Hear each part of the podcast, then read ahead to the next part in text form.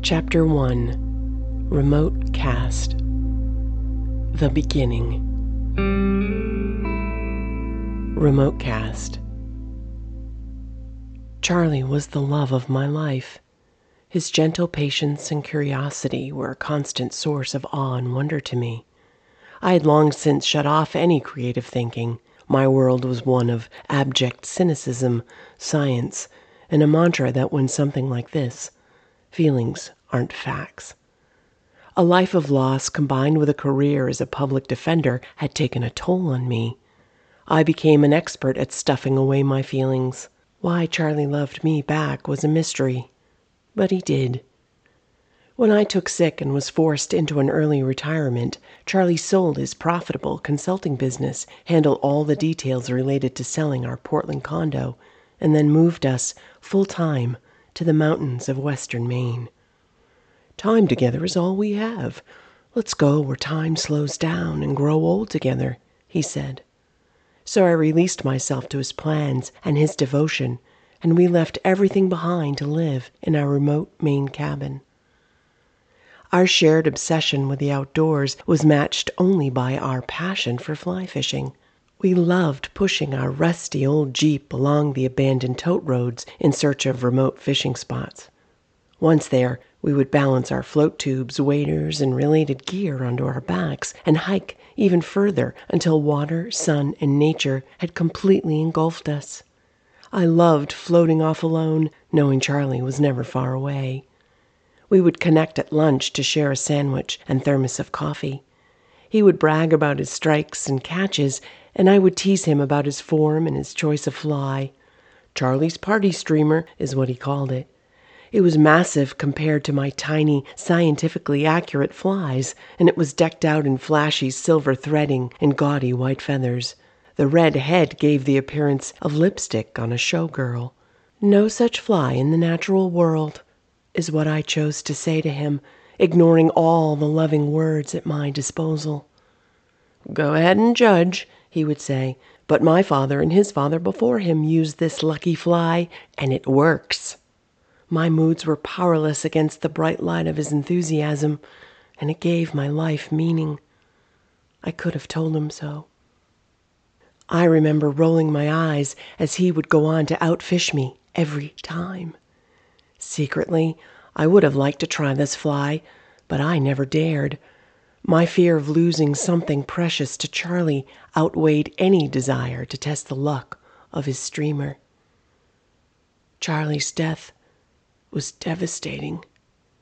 His fall from the ladder left him alive, but broken, and the story would have had a happy ending but for the fact that I was away on a guided four day fishing trip. That left Charlie cold and alone on the October ground, unable to move his broken arms and leg, unable to fight off the half starved bear that had smelled his wounds and vulnerability from across the lake. A stray boot, his clothing shredded beyond recognition, his once blue eyes frozen gray with fear. These images played in my mind like a horrible slideshow. My sadness and despondence turned to bitterness and depression. Each unreturned phone call to a caring friend effectively sealed my fate. For years, I lived like a shadow, hiding from life and all of its pain. But my story really begins on a morning in late September the warmth of Indian summer and the softness of a bird song had worn a small opening through my sad stupor, and I watched from my spot on the porch as the shadows to the storage shed rolled back. As though possessed, I left my chair and shuffled along the path toward it. Inside, still undisturbed, hung my float tube, my waders, and my fly rod. My vest had fallen off of its hook and I held it in my hand briefly before returning it to its spot across from Charlie's gear. As I moved to leave the shed, I caught a glimpse of Charlie's party streamer hanging from his vest. I froze. For how long, I could not say. And then, like a madwoman awoken from a dream, I was grabbing my gear and tossing it into a pile. Just before leaving, I reached for Charlie's vest and I put it on. It hung on my body like a tablecloth, but I didn't care.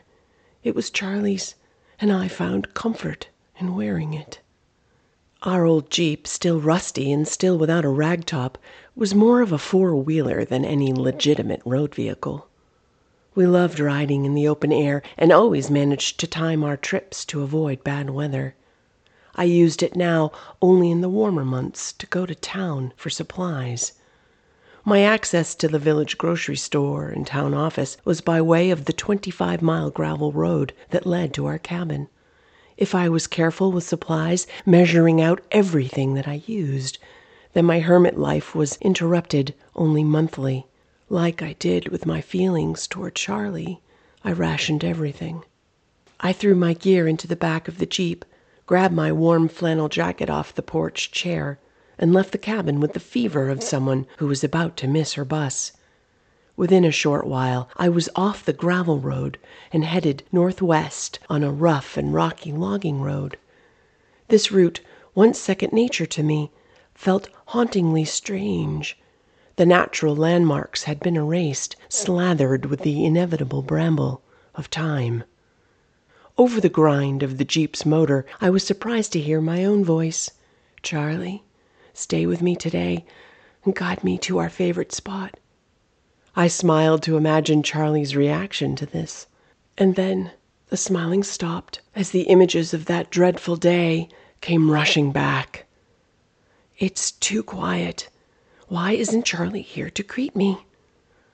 I see a single work boot. It looks as though it was flung over onto the porch steps. I turn the corner and see only his favorite flannel shirt, ripped and stained with blood. At first, I don't recognize that it's clinging to a body. Charlie's body. The end of the abandoned road eventually came, revealing my access point. I loaded my gear onto my back and started the long hike through the woods toward my destination. There are no mangled shirts and stray boots here, so pull yourself together. I scolded myself into moving forward, something I did often. At the water's edge, I assembled my rod and carefully stepped into my float tube. My own movements broke the silence as I dropped down into the pond and floated off. The blue of the sky and the autumn foliage were magnificent. The minutes melted into hours as I lost myself in the rhythmic flow of casting and reeling in. There, nestled deep in the sheep's wool on my left shoulder, was Charlie's fly.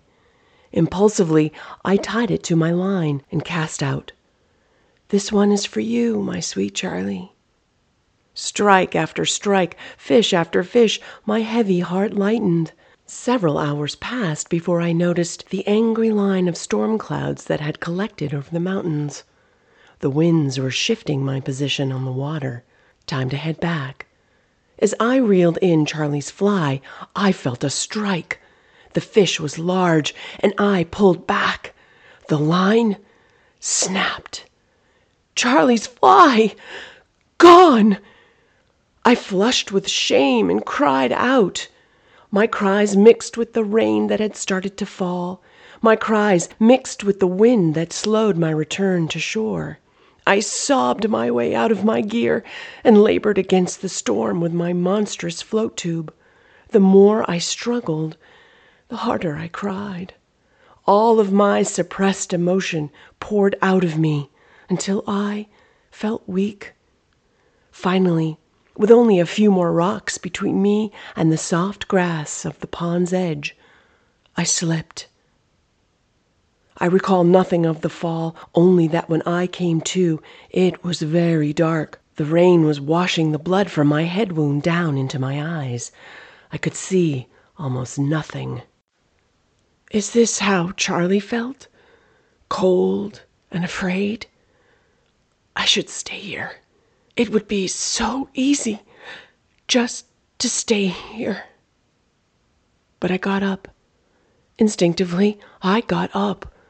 I wiped my eyes clear with my shirt sleeve and felt around for my gear. I pushed the float tube, waders, and fins into the woods. I used the butt end of my rod to steady myself. As soon as I stood up, the vertigo and vomiting began. A concussion. I must have a concussion. I patted Charlie's fly vest for his pen light, and it turned on. It gave me what it could, and, with just enough light to see my feet, I made my way back up through the woods to the Jeep. Everything inside was soaked, but the engine turned and the headlights came on. I found a rag to wipe my wound, turned on the heat, and carefully worked my way back down over the rocks and rain filled ruts. The relief that I felt when the tires touched gravel was more than welcomed. My body relaxed, and I even chuckled at my situation. A convertible Jeep in a rainstorm, no food, a now dead flashlight, a large gash on my head, and nobody around for miles. Perfect. Then I remembered that I had lost Charlie's fly. Please forgive me, Charlie. Please forgive me. As if in response, I began to feel some warming heat from the floor vents.